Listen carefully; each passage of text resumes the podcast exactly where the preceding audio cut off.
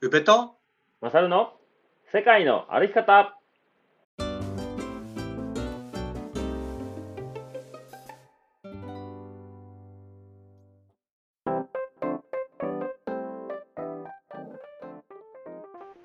世界の歩き方番組パーソナリティの宇部とマサルですいやいや宇部さんはいはいはいこの1週間どうでしたかなんかいいことありましたかえこの1週間ですかうん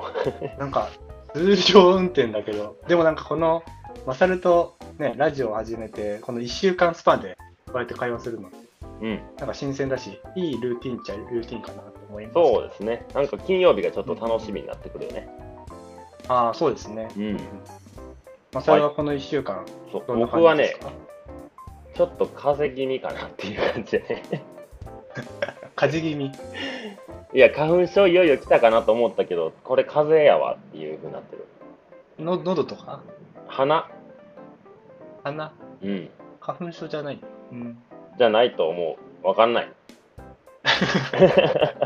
なるほどまあ元気は気元気ですね。あとイベントとかあるから結構準備に追われたり、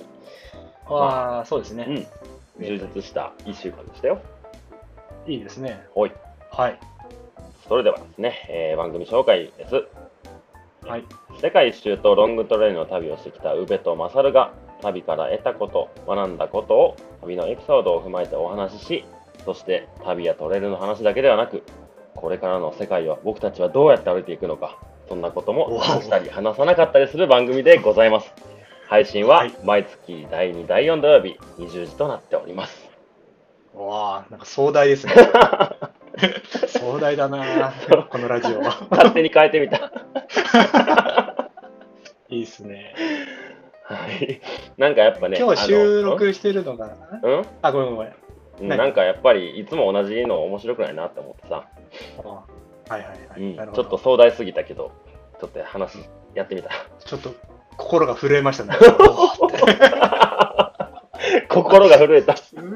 心が、もうそれならよかったちょっとよ目が覚めましたね。 あほんまあよかったよかった。はいそんな、えー今日収録してるのがね、3月19日なんですけど、はいはいはいえっとね、明日ハイキングイベント、まあうん、小学生を相手にあの小山登るっていうイベントがあったんですけど、うんちょっとね、やっぱり緊急事態宣言の延長もあって、えっと今回はなくなってしまいました。あまああ、そうこれはね、まあ、うん、仕方がない、うんじゃあ仕方仕方がないことなので、まあ、流れに身を任せて、また機会があれば、はいえーやらせてもらいたいなっていう感じですかね。なるほどまあ、それは3月20日、明日イベントそうですね。ねはい、ねえー前回も、えーお伝えしました六甲ビーバーズネストさんでの、えートークイベントはやりますはい。ただまあやっぱりあのーと前日キャンセルとかちょこちょこあったりはしてるんですけど今のところ、えーっとまあ、2部制で1部2部でやるんですけど、まあ、合計で18人17人ぐらいは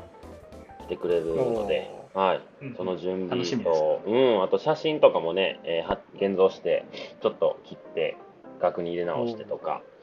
なんだかんだはいはいはいはい準備は進めているんですけど明日いやのそう楽でしすみねですね。うんうんそうなんですよ。こんな感じかな。こんな感じですかね。ん。で、今日はね、えー僕が前前回あの、僕らのロングトレイル、宇部バージョンっていうところでお話をさせてもらったんですけど、ほい。えー今回はマサル、えー清田マサルっていうところで、はいえーお話をしてもらいたいと思います。そうですね。ちょっと、あの、ゆうちゃんの時、ゆうちゃんの回でも結構、まあ、本編長くなって、もっといっぱい多分話せることもあったかなっていうのは感じたので、うん今回はオープニングもサクッといきましょうよ。。はいい、はい。はい、僕、はい。対しそれでては計画してないから、あの、どうなるかわかりませんけ ど。まあね、喋りたいことはどんどん出てきちゃうと思うけど、そうやね。うんはい。話したら、うん、出てくると思います。はい。えーそれではエピソード5、僕らのロングトレイルマサルバージョンについて、えーお話ししていきます。はい。えーそれでは、世界の歩き方、スタートです。スタートでーす。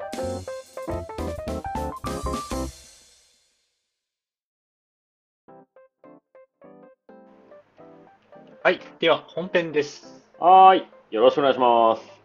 ろしくお願いします。はーい。僕らのロングトレイル、えー今回はマサルバージョンで、えマサルバージョンと題して、えーお送りしたいと思うんですけど、はいはい。まあ、宇部バージョンに習って、まあ、3つのテーマとかに、ね、絞って、えーお話ししてもらうのがいいのかなと思うんですけどね。そうしましょう、そうしましょうん、じゃあ、まあ、マサルも、まうあ、歩いたトレイルの紹介をしてもらって、うんで2つ目に、まあ、マサルは2016年からうん毎年、まあ、どこかしらのトレイルを歩いていると思うので,、う。はい。うん、で結構一本一本がしっかり長めのトレイルだったりするのでなんかそこの、まあ、心境の変化っていうかうん。トレイルを歩き終えるごとに変わる心境の変化っていうのもちょっと聞きたいなと思ってうんね、うん僕は。そうやね。でそれを2つ目に、うんお話ししてもらって、はい。で、まあ、最後に、えーマサルにとってロングトレイルとはみたいな、うんあの締めでお話ししてもらえればわかりいまいんしじゃないたで。すかね。はい。はい。じゃあ今回はあれですね、はいい、つも僕がこう、まあ、司会進行じゃないですけどあれこれやってますけど、はいはいはい今回はもうはい大船に乗った気持ちでお話しさせいていただきますよ、やー、欧米に乗ってもらっちゃうとちょっと困るんですけ ど、まあね、うんマサルが、まあね、話したいことを、うん、そうだね話してもらうのがいいのかなと、うん、僕もいろいろと質問がね、あれば聞いていくので、こんな感じで、はい、お願いします。はいではですねトレイルの紹介なんですけど僕はですね全部で今まで、え8箇所のロングトレイルを歩いてきましたうんうんうんで、えー2016年が一番初めのロングトレイルかな自分で言うとはい。うんはい。で、えっと、前回の、えー、宇部バージョンにも出てきましたけど、上井の巡礼が僕の初めのロングトレイルになりましたね。そうですね。はい。うんで、えーっと、上井の巡礼ってね、ゆうちゃんが歩いたフランス人の道以外にもたくさんルートがあるんですけど、うん僕はポルトガル人の道を歩きました。うんうん全長がですね、600キロ、606キロとかだったかな。おーはいはいはい。で、スタートの場所が、えー首都のリスボンですね。おでーはい。途中の、まあえー、とポルトっていうワインで有名な多分海外好きな方とかだったら一度は見たことあるような本当に運河が綺麗な、うんうんうんで周りの街並みもすごい綺麗なとことかを歩いて、えーゴールのサンティアゴ・でコンポステーラまでを歩く、おーまあ、ロングトレイルですね。うんうんはい、それがで一番一番初め。。うん、で、はい期間で言うと僕は3週間ぐらいかな歩きましたねう。んでポルトともう一つ気に入った場所があったのでその2箇所でうんいわゆるゼロデイですねを取って、うん。うんまうんあ、体休めるのと観光みたいなものをして歩いたかな、うんはい、でい歩でいすねた時期がですね少し早かったとは思うんですけど3月の中旬から4月の上旬までっていう感じの3週間の旅そでしうたね,、ね。ちょっと早いかもね。ちょっと早いまだね肌寒さが残るかなっていうぐらいな。うんそうそれでまあどんなトレイルかっていうとですねはいはいはい。本当に街の中を歩きます。あのーうんうんうん僕もフランス人の道を歩いたことがないんでどんな違いがあるかっていうのは一概には言えないんですけどなんかこう、フランス人の道紙の巡礼とか調べたらよく出てくる景色あるじゃないですかなんか畑の間を歩くとか、うんうんうんうん。でなんかこう何人もの人が、えー歩いてるような光景を見ると思うんですけどうんうんポルトガル人の道は、まあ、あるはあるんですけどそこまでというか、まあ、絶景が広がってる大自然がっていうのはまあほど遠いと小いうかさい町をそ歩くっていうような感じう、。うん、そうですねうんで、えートレイルの道標とかも、まあ、街中にあるのを伝っていく感じなんですけど、うんえーとまあ、黄色い矢印がね街中とか、まあ、道路の電信柱とかにあったりするんですうんね、うんたやっだぱねり貝殻のマークであるの。えーっとね、そういう大きな、いわゆる、うー紙の巡礼のシンボルマークやね、あの、はいはい。ホタテ貝かな。ああいう道標が出てくるのはね、本当にゴール手前の100キロぐらいだけかな。おお、なるほど、うん。そうなんだ。それまではただの黄色い矢印があるだけ。おまあ、たまにこう、あ、これ紙のなんやなっていうのがあったりはしたけど、もう本当に誰かが書いてくれたようなやつかな。ーうん。うん。で、あの、歩く人がね、極端に少ないんですよ。うん、ちそょうっと、うん、時期。もあったとは思うんですけど、僕が出会ったのはね、10人もいなかったんちゃうかな、その全部を、僕が歩いたリスボンああ、か歩いてる。ら、うん、おー人はいなかった。だんだんまあゴールに近づいてきたら、まあ、ポルトから歩くよとか、残り100キロだけ歩くよとかっていう人で、結構人は増えてきましたけど、本当に初めは、もう本当にあの人とあの人とあの人ぐらいでしたね。なるほど。うんフランス人の道の夏なんか多分ベッドの取り合いぐらいな勢いであ、ーそうらしいね人がワンサがっていううん感じだから、全くまた同じね、まあ、同じ道ではないけど、同じ巡礼路って言ってもね、いろいろとうん、違いがあるなって思いますね。そうやね。で、なんかあの、アルベルゲとかもそっちはかなりいい距離感でいっぱいあるって聞いたんですけど、うん、こっちはね、あのああるはあるんですけど、まあ、休業中だとか、時期が早かったのもあるとは思うけど、まあ、そんなことだったり、えーとまあ、もう歩く人が少ないので、経営が難しいっていうので、こうあー締めてるアルベルゲもあったりとかで、まあ、難易度が高いとかじゃないとは思うんですけど、まあ、歩く人が少ない、えーうんまあ、いうんいどちらかって言ったら、フランス人の道を歩いた人が、またちょっと違う道を歩こうかなっていうところで選ぶ人がいるかなってそうやね、うん、出会った人もフランス人の道歩いたことはあって2回目なんだって人が、半半分以上いたかなはいうはんいはいうんうんうんああ、そんな感じか。はいまあ、それが、いえー紙の順名ですね、はい。はい、で、えーその次でね、うんはい、で2016年の3月ぐらいにそれを歩いてでう、まあ、この時世界一周中だったので、えーっとアジアの方に行ってアンナプルナのベースキャンプまでのおお、はい。ハイキング、これもちょっとどこからスタートしてどこに降りるかで前も言ったと思うん ですけど、うん大体100キロぐらいですとうん。でまあ、ここは前回、ね、ゆうちゃんが紹介してくれたんで重複するのでもうこの辺りにしておきましょうんあはいはい。う。はい、その翌年からですよね、いよいよはい、アメリカのうんトレイルを、足を踏み入れるわけですけど、いやーそうですねあなたのせいですよ。そうですね。はい、 いやいやいや、はいはいこれはありがとうっていう意味ですからね。はいはい。はい、うんではですね2017年3つ目のトレイルなんですけど、えーはい僕たちがいつも言ってる PCT、PCT って言ってるパシフィッククレストレイルを、えーっとはいスタートが5月の11日ですね、うんはい、はでい、ゴールが確か9月の18日なんで131日間かけて歩きましたおおじゃあもうで僕とほぼほぼそう同やじような、ねうんうんうん、同じぐらいそのぐらいになってる。うんうんはいで、まあ、通っていくルートは、えーまあ、ここも重複しちゃうけど、まあ、ヨセミテ国立公園があったりだとか、まあ、ざっくり5つぐらいのセクションに分かれるんですね。カリフォルニそうですアねのスタート、カリフォルニアをね、3つぐらいに分けて、まあ、乾燥地帯の、乾燥地帯、モハベ砂漠とかがね、うん、モハベ砂漠があったり、まあ、デザートパートみたいなのが、乾燥地帯を歩き、次に、まあ、えー、ヨセミテ国立公園も入っているシエラネバダ山脈ですね。はい、僕の時は結構雪がかなり降り積もってたので、かなり厳しいセクションになりましたけど、まあはいそこにも JMT とかも、えー結構ふうん同じようなとルートを通ってるとこですね、うんはい、でその後北のカリフォルニアがまたちょっとハイデザートというか少し標高が上がるんですけど、、まあ、乾燥してるようなとこでカリフォアルッニプアダウンも結構あるかな。うん、そうやね、うんで、まあ、実際僕もその辺山火事で行けなかったとこもあったかな、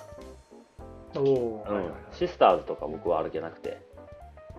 い、おお、はいはいはい。はいうんで、えーカリフォルニアを歩き終えたら、えーオレゴン州ですねうん、オレゴン州オ。レゴン州といえばクレーターレイクですかねおお、そうですね、うんはいはい。有名なところで言とそうですねでまあこの辺で結構道がフラットにもなってきたり体もかなり仕上がってくるんでそうサクサクね1日30マイルとか歩いちゃう日もあったりね。ああ全然みんなそんな感じになってきたね他のハイカーもでそこからワシントン州に入って、えー今はい後ちょこちょこ出てくると思いますけど、シゲさんっていう日本人のハイカーと出会って、ずっと一緒じゃないけどまあ同じぐらいのペースで歩いてまあなんだかんだ最後一緒にゴールしましたね、もううんはいはいはでい。シゲさんと出会ったのは本当にオレゴン州からワシントン州に入るまあ大きな川があるんですけどえーそこの本当の近くのエンジェルの家でシュレッカーズハウスですねおーはいはいはい。あそこで、いいじゃないですか。そう、しげさんと出会いましたね。うん。で、まあ、ワシントンに入って歩いて、9月の18に終わって、本当にちょうど雪が始まる頃に歩き終えたっていう感じかな。あー写真が雪がかかってたりそしう。ましたね。はい。あ、で、まあ、スタートの場所が、カえーカリフォルニア州のカンポという、町というか、もう地名ですよね、あれは。うん。カッポってなんだっけ、スペイン語で。あ忘れちゃったけど。は半歩ってスペイン語の意味があるんや。いはいはい。う多ん、分あまると思いあ、うますよん、そこからスタートして、ゴールは一応カナダの国境なので、別に名前はないんですけど、まあ、大体がそこからアニメリカからカナダに入った、マーリングパークっていう、まあ、言うたら、ロッジみたいなところがあるんですけど、そこまで歩いて、バスでバンクーバーやら、どっかにみんな帰っていくっていう感じですかね。はい、うん、うんちなみにあれ、漢方、フィールドって意味です。へえ、なんであそこ 霊源って意味なのかなうん、ああ、そういうことか。多分、そっち系だと思うな。うんはい。はい。うで、ねそんなパシフィッククレストトレイルを歩き終えて、はい翌年、翌年ですね、また2018年、えーこれもね、 2018出発した日が一緒なんですけど、5月の11日、ほうほうほう次はアパラチアントレイルですね、いわゆる AT というやつです。ですね。あの、はい地図帳でよく見たことがある山脈、うん、アパラチアン山脈うのんところってことだよね。そうやね、多分ね、うん中学校とかのなんか地理みたいな、世界地理みたいなので、多分ね、1回はみんな通ってるはずなんですけど、うんまあ、そこのトレイルですね。距離がね、お3500キロ。はいで、すべての州が14の州をまたぐトレイルなんですけど、うんえーっ結とですね、構ちっちゃい州も多いもんね。そうなんよあのそうなんよ東になると。うん。うんで、スタートがジョージア州の、えースプリンガーマウンテンっていうところにまず行って、そこが AT のスタートじゃないんですけど、まあ、そこでちょっとレンジャーからいろんなレクチャーを受けてですね、まあ、山ではこうしろよ、えーああしろよとか、であとそこで、えっとまあ、今年歩き始めるハイカーたちに、なんかね、AT のタグを渡すんですよ、渡してくれるんですよ。えー、はいはいはい。で、それをカバンにつけて歩いてたら、まあ、AT のするハイカーだねみたいなんで、毎年色が違うんですけど、うん僕の年はオレンジ色でしたね。おおそうで、それにまあスタートした今年、祖母で、あノボか、ノースバウンダーーの、うんえー出発したのはあなたは何番目ですよみたいな、2577番やったかな。まあじゃあ2500も歩いてるってことか。そうやね、僕ちょっとスタート5月がの、うん、5月で遅かったけど、まあそれぐらいスタートして、でそこからまあね、週全部言うときりないので、まあ、今、ざっくり言うと、全部は言わないですけど、まあ、ジョージア州から始まって、ノースカロライナ、ノースカロライナ州とか、 言いにくい な、あとは、えーバージニア州、はいうはい。んあとはニューヨーク州も一応通ったりとか、うんうんマサチューセッツ州とか、バーモント州とか、うんははいいはいはい。で、なんかもっとニューハンプシャー都会のイメージがあったけどな。うん、そうやね、まあでも本当に東側の、まあ、アメリカの州、ほとんど全部またいでいく感じじゃないかな。ああ、そうなんだ。はい、で、ゴールがメイン州のマウント・カタディンという山の頂上が AT のゴールになってますね。はい、なので、まなある、ほど。 PCT は国境から国境って感じだったけど、アパラチアントレイルは、まあ、山の上から山の上っていう感じでね、スプリンガーマウンテンの上から、マウントカタリンの山頂までが、まあ、全行程っていう感じでいいかな。うん、国土の中に収まってる。そうそうそうそう。うん。まあ、とにかくね、雨が多いトレイルなので、なかなかそうです、よねうん、苦戦しましたね。ね他のトレイルと比べると、なんかアップダウンもすごく多くて、うんう雨も多いっていう、ん。うん。結構ハイカー泣かせのところがある気がする。いやそうやね景色の面とかも。うんうん。やっぱ BCT って、こう、景観がはっきり分かれてくるでしょ。5, 社あーうん5セクションみたいなんで。それこそ5セクションでね。うん。それがね、AT だと本当に8割森歩き、2割こうちゃんと山の稜線を行けるっていう感じだから、あーまあ、森が大好きな人はいいですけど、やっぱいわゆるこう、雨とかがね。うん、そうそう、いわゆるこう展望が開けた綺麗なところっていうのを求める人はかなりこうメンタルをやられるトレイルなんじゃないかなって思いますね。でしょうね。なんかうん PCT 歩いてからの AT って余計そこのメンタルってね、うんなんか気持ちを高めておくって結構難しいんだろうな難しいね。うん。うん、勝手な想像だけどいや、でもそうやと思うよ。うんだからあのアアメリカ人というか、まあ、からは AT が一番入門編って言われてるらしいんですよ、ああはいはいはうい、ん、でもやっぱり距離が短いっていうのもあるし食料の補給がすごい簡単にできたりとかまあ、そういうところがあるんやろうけど、チャレンジングっていうよりかは、そこの保険が結構そうそうそうそうそう。。しっかりしてるっていううん意味でのう歩き、ん。。まあ、最初に歩くなら AP じゃないっていううん感じか。うん、で認識されてると思うんですけど僕 PCT 歩いた後 AT きつって思ったねああ、もうアッ歩プいてダなウいンけど、も、俺もなんかきついなと思っ ちゃう。うん、アップダウンも結構激しいし、うんまあ、景色もあんまりパッとしたところが多くないしで虫がねすごい多かったりとか、あうん、あとマダあ、ニねのうんうんことをかなり気にしないと、まあ、知ってるハイカーで病院生活が何週間かあった人もいたりとか、ねそれこそシェルターとかってね、そこら辺が結構うん、いそうだもんね、虫とかも。そうなんよなうんはいこんな感じかななるほど。で、PCT、AT と、ね、1年に1回歩いて、うんで、最後に3本目のコンチネンタルデバイド、デバイド、トそれレイル。はい、えー2019年の、えースタートが7月の2日に7月なんで CDT すかうんうを歩き始めましたねではい全長が一応5000キロとされてるんですけど、はいまあ実際歩いた配下によって距離が違うんですよ、んうんうんうんまあなぜかというとですねトレイルが結構自分で選択できる部分があったりとか、あとは道が全部つながってないので、まあ、自分が歩いた道が CDT だよっていう感覚で歩く人が多いんですね。うんうんで、まあ、実際僕はね、感覚的なもんで言うと、PCT よりちょっと長いぐらい歩いたんちゃうかなって感じだね。ああ、なるほど。うんまあ、でもそれって PCT を歩いたからこそって感じな部分もあるんかな。そうなんかな。なんかざっくり自分が通ったとこを計算してみたら、4500、600キロなんじゃないかなっていう感覚を持ってます。おおー、うんあああ、のなるほどね。5000キロって書いてあるけど、実際はもうちょっと短いのかもしれないみたいな感じ。そうはいうんまあ、本線を全部歩くのと、まあ、リルートというか、こっちも本線ではあるよみたいなとか、選択肢は結構多いんで、一番長いとこだけを歩けば5000キロぐらいになるんちゃうかなっていう感じでいいと思いうんうんうまん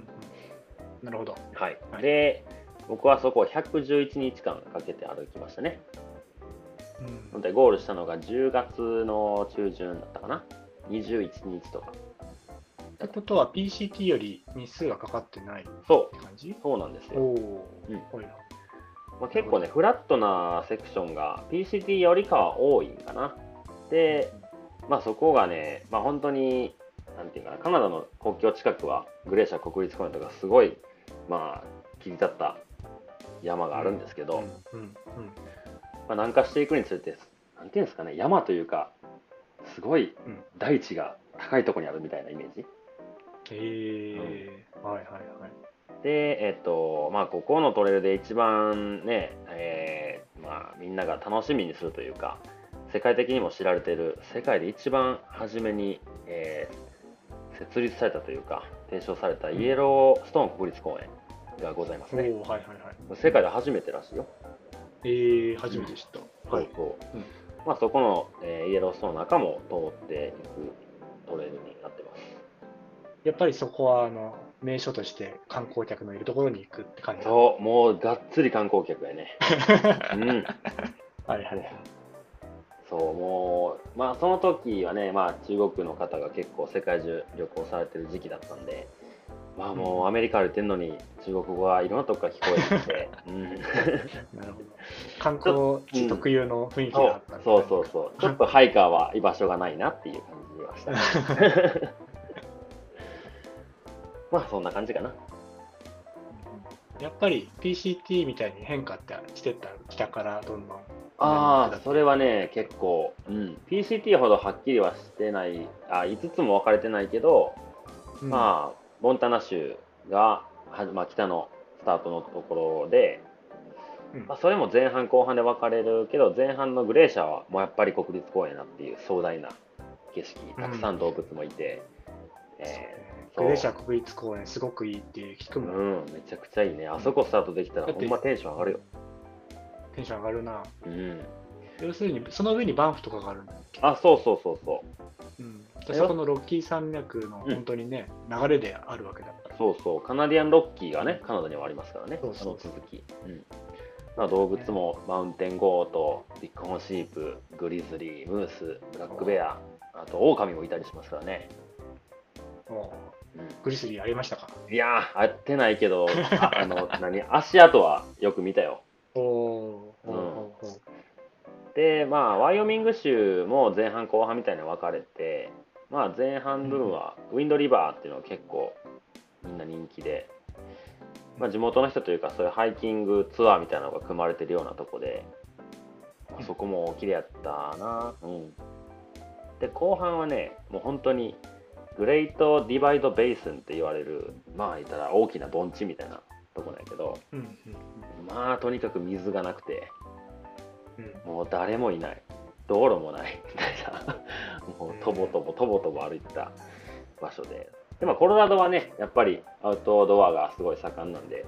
まあ冬はスキースノーボーディングうんバックカントリーとかで夏はハイキングカヤックもう本当にアウトドア好きな人はコロラドが大好きになるであろう、まあ、州ですねうん、いいですね。うんでまあ、ニューメキシコ州はちょっとこう雰囲気が違って、うんまあ、トレイルというかはダートロード車のあぜ道を歩いていくことが多いからなんか、まあ、メキシコに近づいてるなっていう感じはするかな、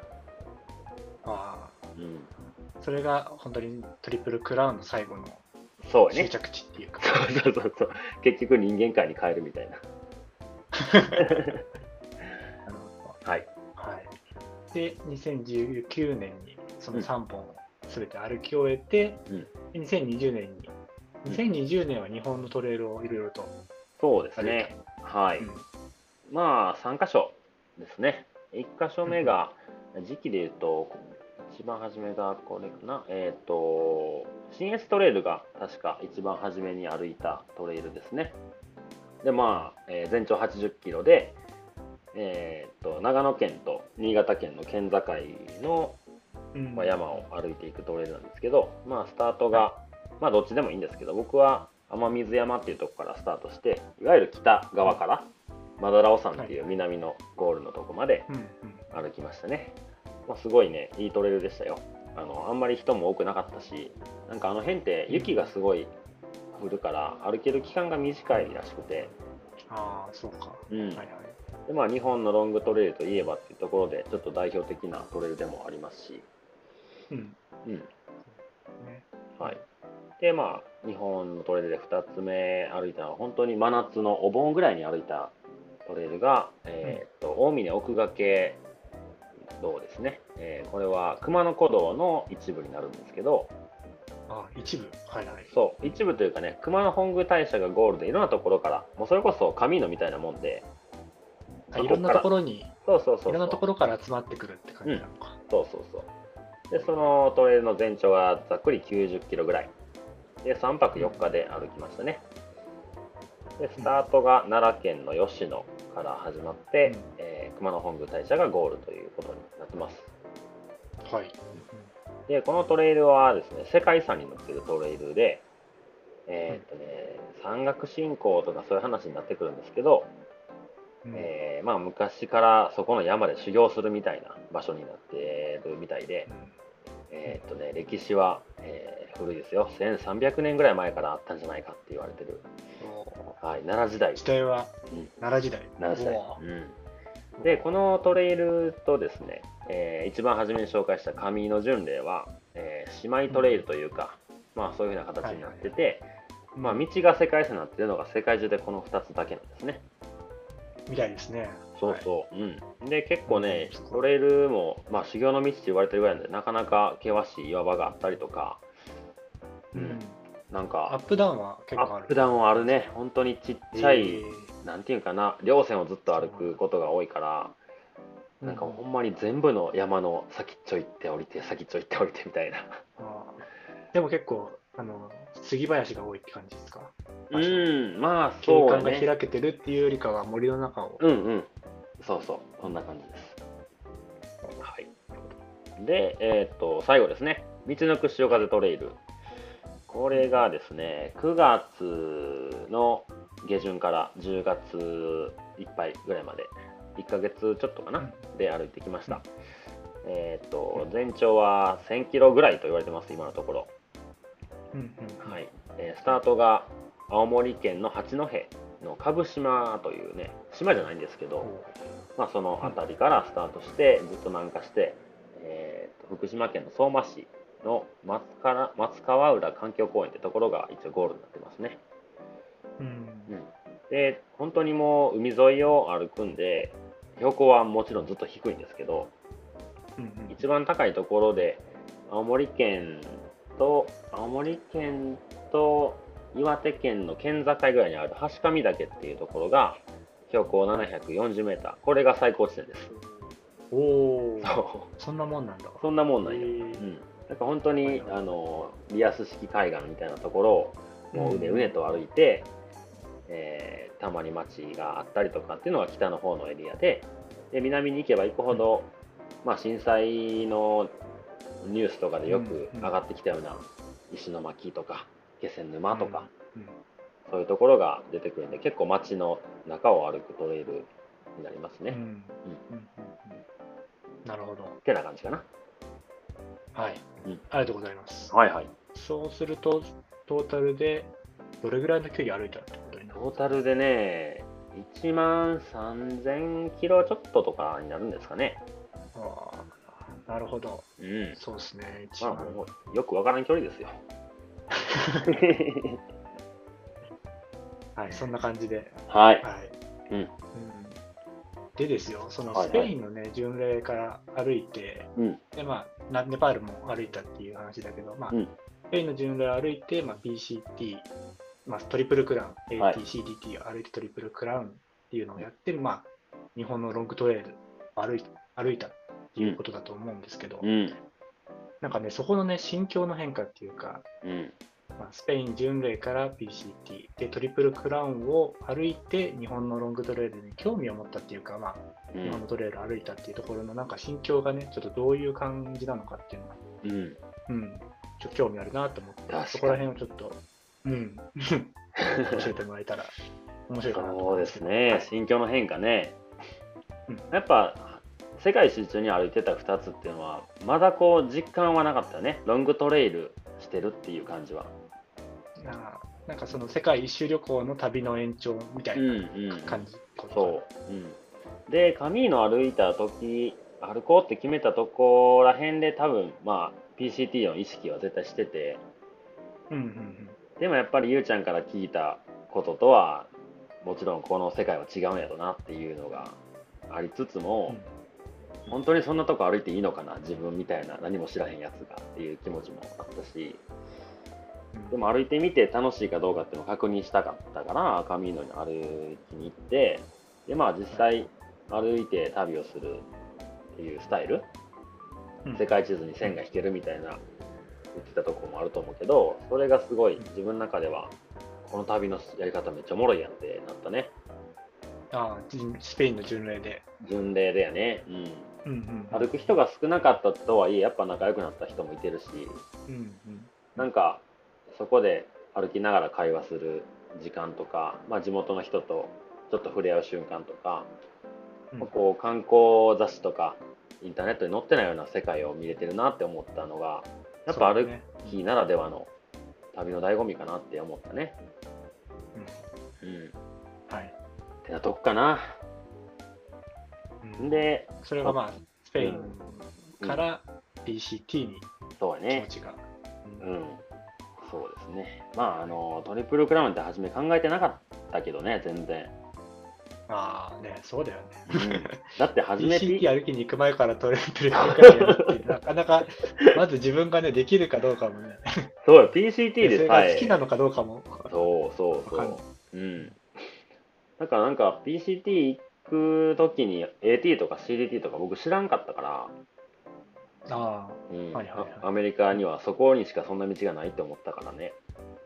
うんうん、で行ったらまあね洋さんあるってなって代表的な ものがこの3つでこれやったらかっこいいらしいぞみたいな雰囲気を漂わせてたから えー、行ってもいいんかなっていうところはあったかな、ああうなるんほどでまあ3本歩いた後やねそうそう。歩いてね、まあ、僕、CDT 歩き終えたのが、えー30歳で歩き終わったのよ。もう、はい、向こうで30歳になったんかな。う。うんうんだからなんかどっか自分でも30までにはこう20代旅しきろうみたいなとこはちょっとあったと思うう、ん。ううんん。一区切りっていう意識はどっかあるよね。そうそうで30歳になってからのことはちょっとまだ考えられないけどやっぱ30歳までにっていうのでちょうどね PCT 知ったのが2017年に歩いたから、まあ、その時28に向こうでなって AT で29になって CDT で30ってまあ流れもいいやなみたいなとこもあったしうんっていうので歩いて帰ってきて今年は1年日本でゆっくりしようと思ってたらもうコロナですよまあ、そうですね。うんはいいやほんまに行っててよかったなと思うねうんやっててよかったなとも思うしね。思うね、うん、でまあ日本でいろいろ行ってみたいとことかあんのかなって考えてて初めは四国のお遍路歩こうとしてて、はいはい。うん、でまあそれがちょっとコロナの状況でこんなタイミングで行くのも、まあ、あんまり良くないよなっていうのでまあ延期してまたいつか行こうっていうのでやめたんやけどなんか日本のトレイルのことをまあまあ知らんなと思って全然うんうん。名前も知らんし歩いうん空気にも今まではなってなかったしやっぱ海外ばっかり目が向いてて、うんでも向こうを歩いてたらアメリカ人のハイカーとか海外のハイカーもやっぱり日本ってどうなのって聞いてくるよね、うんうなんか日本のアルプスもすげえいいとこあるらしいやんけとかあとお遍路結構世界的にも有名な、有名だねうん、トレイルやからそこってどうなんって言われたけど、まあ、彼らからしたら日本はもうもちろん歩いてきてるよねっていう体で話してきてくれてたからからこっち来てるんでしょみた そいうな感そうじだもそねうんそうそなんなら、はい。う、うん、いや分からへんわみたいなことをよく言ってて、まあ、確かにそうやなと思って日本のことを知ってないなっていうのがあったから、まあ、お遍路って選択やったんやけどうん、まあ、実際できなくなってもやっぱり旅に出たいなと思って日本のトレイルを歩き出してで、まあ、やっぱ距離は短いとはいえ何日も食料だけを持って食料というかカバンだけ持って山の中をまあ自由に歩くのは楽しいなとは思えたけど少しまあ物足りなさみたいなのはどうしても感じてしまったね、うん。なるほど。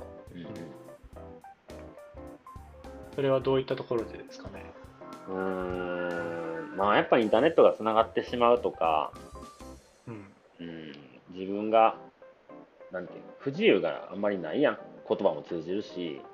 うんうん。食料補給も考えなくていいぐらいの距離やったしね道のく以外は、ううんんうんだからなんか、うん、そんなに気をつけることがないなっていう感じはあって、うんイベントうのん。純発粋生にハイキングが楽しめるけど、うんうんまあその PCT とか CDT とかのそこのね、不安だからこそ面白くなってくるみたいなところが、うんやっぱりね、情報がいっぱい溢れてるから、それこそうんそれを、ね、手に入れようと思ったらいくらでもそうイやンターネッねトでね、うん調べられるし、うんうんうんね、困ったら日本人の人に聞けるっていうね、安心感が逆にそこの楽しみが少し減っちゃうっていうのが、そうやねう、ん。うんうんなんかもちろん行ったことない、ね、トレイルやったしうん近江の奥掛も新越トレイルも、まあ、毎回毎回見える景色は初めて見る景色なんやけどやっぱまあここ日本やしなとかどっかで思っちゃったりとかしたかもな、うんうんなるほど。なるほど、なるほど。あ、でも、そうだよね。アメリカのす三大トレイル歩いて、日本に目が向いて、日本のトレイルを歩けたっていうのは、やっぱり結構、うん、いい良かったんだろうなって、僕は。そうやね、う、うんん。でやっぱこうみ日本のトレイルを歩いてたら、まあ、距離が短いけどこういうアメリカみたいなサイズ感の何千キロっていうトレイルがこの日本全土にあればおもろいやろなとは思うね、うん。おうそうだね。北海道から九州までみたいなさ、ねそれをなんかあの夏ぐらいに出発するのかなどっかをなんか時期を選びながら冬に北海道は歩けないから春先北海道出発してとかさはいなんかなんかね、そういうのがあったら面白そうですうね。んなんか渡り鳥のようにねおー北上してき たなあいつらがみたいなはいこんな感じですねはい。そんな感じですかね。おいはい。じゃあ最後に、まあ、ロングトレイルってなんだっていうところで、うんマサルに清田勝にとってロングトレイルとは何ぞやっていうところを最後に。はい。はい。多分これから僕が違うとこ歩いたらどんどん変わっていくとは思うけど、うんうんよくね、ロングトレイルってどっからがロングなのとかよく言われるんですけど、うん。うん、はいはいはい。いろんな定義があるわけでもないし、前ゆうちゃんと話しても食料補給するかしないかじゃないとか話してんはいはいはい。うんなんかそれも確かにそうっちゃそうやしとか、じゃあま たうんそう単純に100キロ超えたらいいのっていうわけでもなかったりするし、もうない。う。うんん、で、まあ、今んとこね僕が思うのは道の駅歩いててすごい思ったことないけどうんやっぱり1 0 0 0キロっていう距離ってアメリカのトレイルから比べたら短いやんか、うんうんまあ、PCT で言ったら4分の1とかやしうんなんか1ヶ月ちょっとで終わってしまうから物足りひんのちゃうかなと思って歩き始めてうんうん。で半分ぐらいまで歩いてきたらあもう半分終わってもうてるやんっていう感じになったのようんうん。でもっとこう毎日毎日大事にこう丁寧にじゃないけど歩いていきたいなと思ってなんかそんな気持ちで改めて歩いてみるとまあやっぱ自分の気持ち一つで、ね、そのトレイルがどうかって随分変わってくるしああ、そうですね。そうでまあもうほぼゴールになった時に回っていたらさ1ヶ月ぐらい歩いてきたなっていろいろ振り返ったらまあいろんな思い出がねあるわけですよ、うんうんうん うん。まああの台風みたいな時に歩いて大変やったなとかさなんか、日本カモシカよく見たなとか、うん。はいはいはい。あそこのばあちゃん何言ってるかわからなかったなとかさ、うん うんうんなんかほんといろんな人との出会いとか、動物とうかん自然とか、まあ自分の感情もやけど、まあ、いろんなことが、そのトレイルを振り返っていると、まあ、残ってるなと思って、でもちろん長い距離欲しいなと思うけど、まあ、ロングトレイルって僕の中では心の中に長いことを残っていることがロングトレイルなんじゃないかなと。思いますおよお、なるほど。はい。いやー、しっくりきますね、この言葉が。う。うんん。そんな気がするな。だからそれが、なんていうかな、人によって、ね、えー普段歩いてるのが、1泊の、ね、テント泊とかだったら、それを3泊、4泊にしたときに、なんかいろんな思い出が散りばめられてて、ずっとこう心の中に残ってんなっていうのって、もう多分ロングトレイルでいいと思うんですよ。普段よりも長く歩いたっていうので、違う感情が出てくるというか、うん。定義はないかなるらほ、どね。その2泊3日ロングって言ったら正直ちゃうやろと思う人もおるし僕もそうじゃないかもしらんけどでもその物差しってみんなも長さが違うからそれうぞんハれイの、キングに心の残るものがあれば、 ロングトレイル。うん、でちょっといつもよりも長く歩いてね、ううん、んなるほど。今まで歩いたことない距離を歩いてっていうところなんかなって今のとこ思ってるねでそれが、まあ、距離が長ければ長いほど、うん心の中に残るものって多くなるっていうか、うんうん多くなるし、深くなるしっていうのうがんあるのそかうな。だねうんやっぱ長くなって一番の大きな違いって再会があるかないかやと思うよああ、なるほど。ハイカー同士のねうん。うんそれがより濃くなってくるうん感じだよね。そうだね、やっぱ1週間のトレイルで、昨日あそこのテント場でいましたよね、次の日も会うっていうのとさ、スタートした日一緒で3ヶ月ぶりやんけ、お前っていうテンションってさ、やっぱそう違うやそう、ん。そのテンションとはね、違うね。なんか、 やっぱ違うやんか。運命を感じるよね。そうそう。で毎日会ってたのに、なんか1週間ぐらい全然会わんくて、いきなりパッと現れて、お前どこで何やっとってんみたいなさ、なんかそうんなるの、ほど。うん、人とのつながり感の、ロングトレイルの一つかもしれないしね。あと心に残る旅ができるかどうかなんじゃないかなって気はしますよ。もうそうですね。やっぱりロングトレイルって、どちらかというと旅っていううん、ニュアンスが僕はあるかな。うん、僕もすごい強い。うんだからね、うんこれからちょっと歩く旅っていうのを、えーやってみたいっていう人がこれからどんどん増えて、この話を聞いてうん出てたら、うん、僕らも嬉しい。そうやね。うんあ今ちょっとそこの話を聞いて思いましたね。ああ、そうやね。うむんここ伝えるの難しいね。うんうん。 難しい。難しいけど、でも。これねまじゃあ本編はこんな感じで。あ、はい。ありがとうございます。はい、ではエンディングいきまコーヒーーす。が。コーヒーが。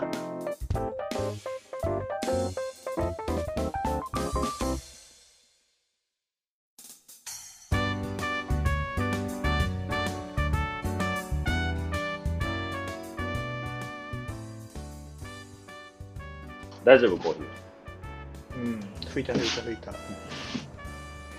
ではエンディングなんですけど前回も、えーお話ししてたボイシーのことでちょっと動きがあったようなんでりゅうちゃんお願いしますはいはいはい。はい。えっとですね、ボイシー、まあ、担当の方から連絡があったって話で、はいえー現在調整中と話していたんですけど、うんえー担当者の方から正式にですね、あチャンネル登録開設しましたっ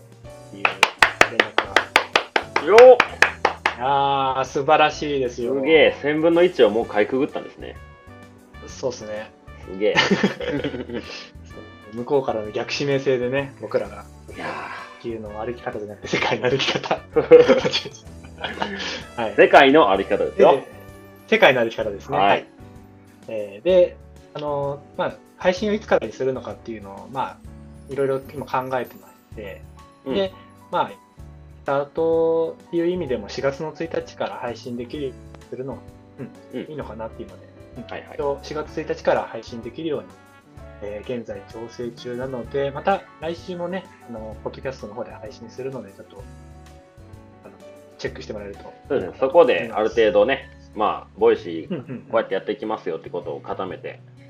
お伝えできると思いますはい。はい27日ですね土曜来週の土曜日はい。はい。では、メッセージ紹介に移りますかそうですね。今回もメッセージいはい。ただいております。い。はい。では、よろしくお願いします。はい。ラジオネーム、薄汚れたバルトロさん。あバルトロさん、いつもありがとうございます。あますりがとうございます、いつも。ありがとうございます。はいえーいつも楽しみに拝聴させていただいております。はい。アリゾナトレイルでエンジェルに救われたカレッジさん。えーおそらく世界初であろうパンツをサングラスにしたノットイエットさん。えーお二人 に、お二人に質問です。はい。えー忘れられない最高のカウボーイキャンプをした場所と時期を教えてください。あーはい。まあ、別のメッセージでそのお二人のお話を聞いているとその時の光景が目に浮かんで、えーその世界観に入れる感じがとても好きです。ではい次回の配信も楽しみにしておりますと。はい。ありがとうございましております。す。はい。カなーかボーイなキかャンプですよ。なかなかコアなテーマで質問いただきましたね。いや、いいですね。ちょっと考えて。どうですか、マサル。えー、っとね、僕はね、AT の時なんですけうど、ん AT はね、やっぱやあの雨がね、多いとお伝えしましたけど、やっぱりはいはい PCT でカウボーイキャンプがもう大好きになったんで、AT でもどっかでしたいなと思うんですけど ね、やっぱ夜はねあの、AT でそうそう夜雨降るし、難しいなと思ってて、でも絶対いつかやろうと思って、うんで、もうほぼ後半ですね。どえーあれはバーモント州やったかな、あニューハンプシャー州、ちょっとどっちか忘れたけど、マウント・ラファエットっていう山があるんですけど、えーっと、まあ、10に分けて8が森歩きで、残りの2の部分でですね、えーまあ結構標高も高いじゃ高いけど、まあ森林限界を超えるような山が続くんですね。AT のうんもう本当にクライマックスと言っても過言ではないようなところがありましあ、はて、いはいはい。でそこでねあの日本人のハイカーの知り友達のしげさんっていうハイカーが、えーうん僕の先を歩いててちょうど追いついた頃ぐらいですかね僕が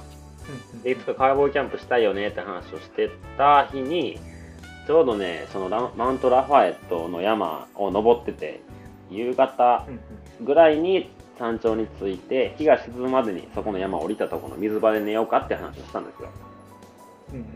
でまあ、その道もね、本当にひたすら上りで、ずーっと木の中を、もう誰も歩いてないんですけど、時間的にも。うんで、そこで、えーまあも、もともとね、その水場で寝るって話だったんで、あんまり水もたくさん持っていかなかったんですよ。うんで、僕は結構歩くペースが速くて、まあ、山頂付近に着いて、で、今日雨降らんのちゃうかなと思ってね、今日ここで寝たいってなったんですよ。おおはいはい。ただね、水がないんですね、持ってる水が。もう山頂やし。うんで、まあ、しげさんも後ろにいるから、どんだけ水残ってるかもわからんし、まあ、晩飯と朝飯のことを考えたら、2人で2リットルぐらいあればいけるかなと思ったけど、うん。まあ、僕も残りも500ミリぐらいかな。まあ、次の水場までは余裕での残ってるぐらいやったんやけど、なんとかしてここで水手に入らへんかなと思って、しげさんが来るまでの30分間ぐらいあったんかな。投げて、で、まあその辺うろうろしてたら、なんか大きいね、岩があったんですよ。はいはいはい。トレイルのちょっと脇に。うんで、その下の地面がね、ちょっと湿ってて、うん。あ、湿ってるってことは、これどっかに水流れてるんちゃうかなと思って、はいおそらくその岩が水分を吸収してて、それがまあじわじわと、まあ、なんていうんですか、抜けていってる後やったんですけど、うん。うん。でちょっとこう周り見て崖っぽいところを慎重に降りていったらもう本当にね水道の染みはするぐらいの感じでポタポタって水がね流れてきてえーあ、はいはいはいみ水あったと思ってでまあしげさんもおそらくカウボーイキャンプはどっかで従ってるって話してたかうら、んこれできたら多分喜ぶやろなでも水ないやろなって思ったからもうそこでね30分間ずっとボトルを持って ずっとキープ その体勢を持ってないとたまんないんだ。そうそうそうたまらへ置んいと けない。置いとけない置いとけないもう急斜面やったからでもう30分でちょうどねあの2リットルぐらい溜まろうとした頃にしげさんが後ろから歩いてきてで、まさくんそんなところで何してるの?」って言われて「しげさん水あったよ!」って言ったら「おおカウボーイキャンプできる!」ってなってうんで、まあそこで、あのーカーボキャンプして、もう夕日が落ちる向きに、もう寝袋とマットを広げて、そこで一緒にご飯食べながら、まあ、日が沈んで、星が出てき始めて、でも今日はいい空になるぞって言って、まあ、天の川もね、見えるでしょうよ、その日は。おで一応ね、雨も降るかもしんないんで、雨降った時にすぐなんとかできるような用意をして、寝袋に入って、はいはいはいまあ、杉谷さんとあんな話やこんな話やをして、まあ、物が見れるまで待とうと思ったら、もう寝てましたね。おで、夜ね、一回目が覚めて、ちょっと尿意があるあったんでね、その時にまあ星が綺麗でね、周りに人もいないし、うん本当に街の光もないんでね、まあ綺麗やったな。で、朝、ういいん、です朝起きたら、まあ言うたら反対側からね、太陽が上がってくるんですけど、まあ、その太陽で僕たちの寝てるとこの山の影がね、僕らの目の前に影が広がって、本当どこまでも続く山、緑がわーっと広がる中、後ろから太陽が上がってきて、まあ朝のコーヒーがうまいうまい。まあ、いいですね。うん、思い出の、 うん、あの写真とかね今でも見返すとまた旅したいなって思うね、いやーはいカウボーイキャンプってやっぱさ、うん何回もするからさ、そんな心に残るってことってやっぱ何箇所かしかしかないじゃん。ないね、うん。だからいいよね、そうやって。うん、そそうの写真も撮ってあるっていうのが余計、そうなんそかう記憶をうんうん鮮明にさせるっていうか、その時の空気とそうかや。ね、うん、ゆうちゃんはどうでですかすね。でもちょっとね、PCT とかじゃない方で、おー旅中のね、カウボーイキャンプを世界一周旅行中にしたんですよ。おおーはいはい、まあ、そそれも、まあ、僕もどうしてもここでカウボーイキャンプがしたいっていうのは、うん、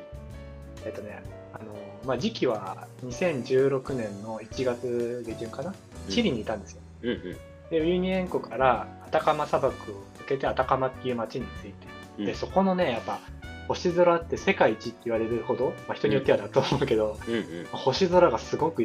なんか感すごく感動してうん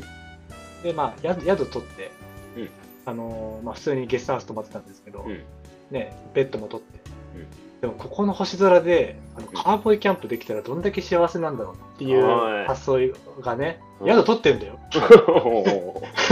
まあ、アタカマってそこそこチリの中ではね観光地だから値段も高くて、1500円かの忘れちゃったけどうんまあお金をちゃんと払ってベッドも取ってあるのにうんでそこでレンタルバイク、ん1日2日借りてたから、うんもうそれでバイクに夜中のへ1時間にまたがってえへ一え人でそんな同じ共感してくれるやつなんかゲストハウスにはいないんだよ道具も世ない界わ一周な旅行者の 中にうんそのカウボーイキャンプでのね外で寝たいってやつなんか一人もいないわけで見ないねでその月の谷っていうのがね有名な観光地が、まあ、自転車で30分ぐらいのところにあるんだけうんど。なんかそこで朝を迎えたいっていう衝動に駆られてねおう今しかチャンスはないおうおうチャリンコでちょっと丘だよねちょっとさおう立ちこぎでちょっとその坂道をどんどん登っていってうん。真っ暗だから何も見えないわけよでも下見はね、あのお昼の時にしてるから、ああ、はいはい。まあ、どんなルートで行くっていうのをまたイイメージはできてたからうん。それで行けたんだけど、うんでそこでまあ、ね星空がやっぱすごいし、うん。うん、ここでキャンカーボーイキャンプをしたいっていうのをね実際に寝ながら、ね、星を見てとかその寝る前にはちょっと興奮状態で写真をねうんうん自撮りじゃないけど、うんセットして10 12秒後のセルフタイマーで撮って「はチいリ」はっていはいい。う文字を一人で書いて、携帯のライトで「チリ」っていう字を機体で書いてでどんどん興奮してって寝れる状況じゃな くてでじ実質ね、まあ、23時間ぐらい寝てね朝うん。その月の谷やあの朝日がねそれこそ照らされてどんどん照ってくるのをまた12秒のセルフタイマーで撮って、でチッパチャップスを舐めなが ら月の谷をバックに撮るっていう写真を一人でなんか撮って遊んでたら前歯からねちょっと歯がポロってかけるっていう 何の思い出やねんな、それ。何の燃えてっていうねちょっとお尻がちょっとわけわかんなくなっちゃって、まあカウボーイキャンプをね、その、その、アタカマ砂漠で見れたっていうのは僕にとっても、へえ。月の谷。歯はが欠けたっていうのも、うん、思い出深い。ははもうあれやね、めちゃめちゃ乾燥地帯みたいな感じだね。そうそうそうそう。あー月の月面みたいなはいはい表はい。現で、うん、言われてる場所なんだと思うんですけど、うんうんうんうんううん。ん、やっぱりそれは、ね、写真を撮ったからこそ、そこの思い出っていうのはどんどん、なんだ、鮮明にね、今こうやって喋れるぐらいうん、出てくるし、うん、ああ、いいですね。いいですね。カウボーイキャンプ、はい。いいですね。ありがとうございます。ありがとうございました。それで、じゃあえーお続いてですお続いお続いてっていうか、続いてですね。はい。はい。次はえっ、と、宇部家にね、初めてあの手紙が届きまして、おありがとうございます。もうこれ手紙でメッセージを送る文化ができそうですね。できそうですね。はい。でももちろんね、あの、DM でもらって紹介させてもらうのすごく嬉しいことなので、はい、うよんろしくお願いします。はい。では、こちらの方を読ませてもらいます。おい。宇部さん、まさるさん、こんにちは。こんにちは。楽しく刺激的なお話をありがとうございます。いえいえ。実はお手紙をお送りしたいとインスタで宇部さんにメッセージをした夜、えークラブハウスでお二人とお話しさせていただきました、うんいいですうんうん。いでその時は緊張して言えず言い出せず、えー今更すみませんえいとんでえ。もないですはい。今回お手紙を書くために中学生以来、えーレターセットというものを買いましたうんうん。インスタや YouTube で見ていた憧れのお二人とクラブハウスを通じてお話しすることができるえージテデジタル時代にあえてアナログな手紙を書くことがなんだか嬉しくでもえー温か温かいえー気持ちになります、うんえーお二人の人柄あってのことですね。いえいえいえありがとうございます。えー私がはい世界の歩き方に出会ったのは、大和道、えー JK さん、マサルさんというつながりで、えー、ハイカイ隊員を見て、えーロングトレイルに興味を持ち、いろいろ調べていた中で、えー世界の歩き方がスタート、えーうんこれは絶対聞かねばと、えー初めてポッドキャストを開きました。あえーコロナ禍で職場の同僚とのランチが禁止となり、えー毎日一人つまらない休憩時間を過ごしていたのですが、えー世界の歩き方が始まってからは、一人じっくり聞くこ聞くのにちょうどよく、とても楽しみながら、えー楽しみな時間になりました。うんはいえー宇部さんのえートーク力、MC 力がどんどん上がっているところも聞きどころですね。あ。いや、そうですよ。お二人の、ありがとうございます。はい。お二人のお話を聞いてともっと、えーいろんな経験をしていろんな景色を見たいなと本当に思いましたう宇部さんの真似をして、えーやりたいことリスト100えー作ってみました、んうん。うん。えーなかなか思いつかないものですね、えーそうなんです今はまだあいろいろいろいろなしがらみがありますがえーできることから一つずつ、えーちょっとずつ、えー挑戦したいと思っています今年は国内ロングトレイルとテント泊登山絶対行きます。背中を押してくれたのはお二人です。ありがとうございます。落ち着いたらぜひ北海道にも遊びに来てください。まさるさんのニセコのイベントの方楽しみです。これからも世界の歩き方、本編の楽屋も打ち合わせも楽しみにしています。お二人にたくさんの幸せが舞い込みますように。リエ、えーリエさんですね。いやねー、もう幸せは舞い込んでますよ、すでに。舞い込んでますね。はい、もうすでに舞い込んでますね。はいはい。素晴らしいありがたいですよ。 ありがたいで嬉しすいね。ですね。なんか字もね、すごくなんかそういう思いが伝わってくるよううな、ん。嬉しいですね。なんかあれですよね、リエさん、えっ、と、なんかクラブハウスで知り合った人と、どっか歩きに行くかもみたそいうな。そうそうそうそうそうそうそうあの道の串岡でトレイルううんん。出会った人と僕らのね世界のロングあ世界のロングトレイルじゃなくて世界の歩き方ね。歩き方を通じて タイトル忘れてもってるやん。歩き方を通じてちょっとね、一緒に歩いてみまみませんかみたいなつながりができてるっていうような話も聞いてるので、はいはいはい。えーすごく嬉しいですね。いやー、すげえな。あの、ニセコのね、イベントもね、えーちょっと今、この日って決まってるんですけど、6月のどっかでっていう感じになってますね。おーはいはいはい。また決まったらここでもお伝えしますよ。はいはいはい。えーこちらからは以上です。あ、どう手紙届いて、どんな感じいやー嬉しいよ。何回も見ちゃうね。ねえ、なかなかやっぱ、普段生活してて、手紙が知らない、会ったことない人から届くことってないやうん。ん、し、なんか、それこそね、インスタのストーリーでちょっとあの言ったけど、うんなんか、直接いきなり会う人っていうよりかは、うんこういう、なんだろう、インスタの写真を見て、こういう人の、その人の、なんだろう、考えとか思想とかも知れたりとか、うんでこういう文字を見て、あ、この人ってこんな字書くんだとか、うん。うん。なんかそういうね、断片的にその人のことを知っていくのってすごく、うん、こういうね、デジタルな時代だからこそ余計大事にされていくものなのかなって思いましたね。そうだね。なんかゆうちゃんが挙げたストーリーで、なんかそういう断片的にその人のことを知っていくことって、なんかその人の心が先に伝わってくる気がするみたいな感じだやんか。ああ、はいはいはい。もうズバリそんな気はしますね。ぐさっときましたかう。ん、来ましたよ。ありがとうございます。は。い、リエさん、じゃあまたクラブハウスでもお会いしましょはい。お願いします。う。では、こちらからですね。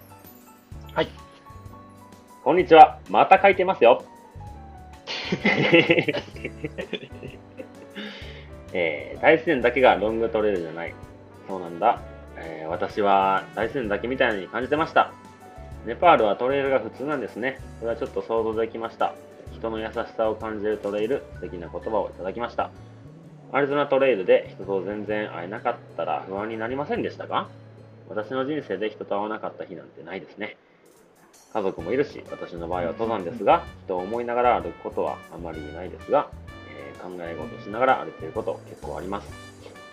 私にとってはいい時間です。お二人は歩きながら考え事をしますか、えー本当に、えー初めにおめでとうございますと言った方が良かったんですかね。ボイシーや Amazon など再生回数すごいことになってるみたいで、素晴らしいことですね。ありがとうございます。ありがとうございます。はい、最後にですが、お手紙読んでいただきありがとうございます。まさみコーナーなんちゅう冗談を。と DM、えー出したのですが、私、去年頃から人生面白がるという目標というか、後ろ向きな自分を変えるためにということで、これからも面白がらないと、面白がるまさみとしましては、まさみコーナーできるようにゆるく頑張るぞみたいな感じでよろしくお願いします。20日のまさるさんのお話楽しみにしてますよということですね。おー。イベントに来てくれるんですね。なんですかね、ちょっと僕の今予約の状況を見てると、ちょっと名字と当てはまる名前が、名前がなかったので、もしかしたら。ら違う方で予約されてるのかもしれないですけど、ああ、なるほど。ちょっとわかんないですけど、もしね、えー当日お会いできましたらお話ししましょう。っていうか、これ配信した時もう終わってんねんな。そうだね。 終わってるね。はい。自己報告。事後報告。はい。そうねありがとうございますありがとうございます。あ、あれ、ラジオネーム言ってなかった。いやでも 3M プラス1ですね。はい、もう言わなくても皆さん分かってると思いますけど。3M プラス1さん、いつもありがとうございます。ありがとうございます。はい、それではですね、えーっと、まあ、今回お手紙2通と DM、インスタからの DM いただきましたけど、えーインスタからでも結構ですし、えーメールアドレスでも構いません。えーお手紙でも大丈夫ですね。はいなのでえーっと、アカウントのご紹介、なります。はい、インスタのアカウント、はい、僕から、えー yuichiroube11 をで、はい、えー僕がですね、はいマーサーマ43、MASMA43 ですね。えーメールアドレス、はいこっちはまだ誰からもメール来てないです ね。 今だったら第1号になりた大したことじゃないけど。ます。あ一応、一応ね、紹介しておきます。はい、願いします UBEMASRU2021、アットマーク Gmail.com、ウベマサル2021、アットマーク Gmail.com でお待ちしております。はいはい。はい、でいつもと一緒です、クラブハウスもまた週末にどっかでやろうよってなってますんで、そちらもお願いします。はい、お願いします。えーアカウントの方が、えー UBE987。はい、えー僕が MASA、MA43、えー僕のアドレス、あーインスタのアカウントと同じになってます。はい。で、はいテーマ、まあちょっと未定なんですけど、うん、まあ、今回は、まあラジオの延長みたいな感じで、うん、 2人の近況報告やら何やらを話す感じでもいいのかなって。うん。うんまあ、もしなんかテーマ2人でこれいいじゃんってなったらあるかもしれないですけど、うんうんまあ、はいゆるくいきましょう。ゆるく。はい、ではですね、はい次回の、えー告知をして、えーおしまいですかね。僕はこっち口ないですけど、ありますかあ、次回の配信の告知です。あ、そうそうそう、うんこっちか。はい。はい、では次回ですね、えー配信が3月27日の土曜日、えー20は時いです。テーマは、はい、テーマ、PCT の始まり、おーパシフィッククレストトレイルの始まりを2人で、そうですね。何度もね、ちょいちょい話が出てると思ううでんすけど、ん。ここら辺をしっかりうん一つのテーマとして話ができると、うん、面白いかなとそうですね、これからね、ちょっとロングトレイルとか、旅の一歩を踏み出す人たちと、多分同じような心境だと思うので、なんか、あーそうですね。 うん、自分が旅出るときにね、なんか自分こんなんじゃあかんとか思わずにもっとへたれたやつが2人いてたってことを、ポッドキャストに置いていこうじゃないかっていうことですね。そうだね。だから配信するね、4月に入る前にこういう配信ができるのも一うんうんうん、うん確かに確かにつ。いいのかなって思いますね。はい。うん新生活のね、スタートにうん役立つかは分かりませんけど、 やかた、手出しないかな。 残念ながら。まあ、そんな感じで2人ではい、お話ししたいと思います。はーい、はーい。ここまでのお相手は、宇部と、まあ、それでした。さよならさよなら。